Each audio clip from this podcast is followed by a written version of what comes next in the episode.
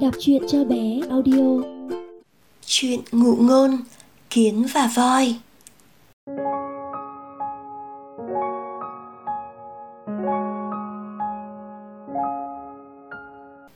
Ngày xưa, trong một khu rừng rậm có một con voi rất hung dữ. Gặp bất kỳ loài vật nào, voi cũng dùng đôi ngà ghê gớm của mình húc. Voi chưa chịu thua một loài vật nào, vì vậy càng ngày voi càng kiêu ngạo. Một hôm, voi đang nghênh ngang đi dạo thì gặp một đàn kiến vàng bò qua đường.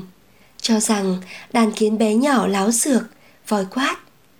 Đàn kiến danh con kia, chúng bay không biết tao là ai hay sao mà chúng bay dám bò ngang qua đường tao đi. Tao chỉ khẽ dẫm lên một cái là chúng mày chết cả nốt. Chúng mày không biết thân biết phận tí nào cả. Trái với vòi nghĩ, đàn kiến bé nhỏ đã cứng cỏi đáp lại. Này bác voi, chúng tôi là những người biết mình biết người, chúng tôi không bao giờ kiêu ngạo với ai cả. Nhưng nếu bác cậy sức muốn đánh nhau với chúng tôi thì chúng tôi cũng không sợ. Chúng tôi cũng không chịu lùi bước trước một sức mạnh nào đâu.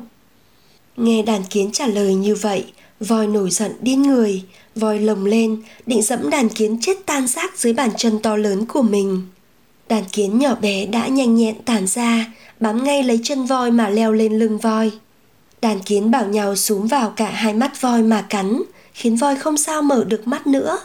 Trong khi hai mắt voi còn cay xè, thì đàn kiến lại bảo nhau chui vào hai tai voi mà đục thủng mà nghĩ. Voi đào bút đến tận óc.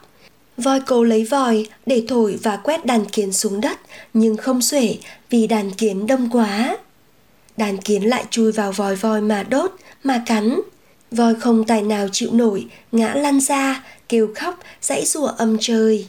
Đàn kiến đã đi báo thêm cho nhau biết và kéo tới mỗi lúc một nhiều, xuống vào đốt voi cho tới khi voi xin thả lỗi mới chịu buông tha.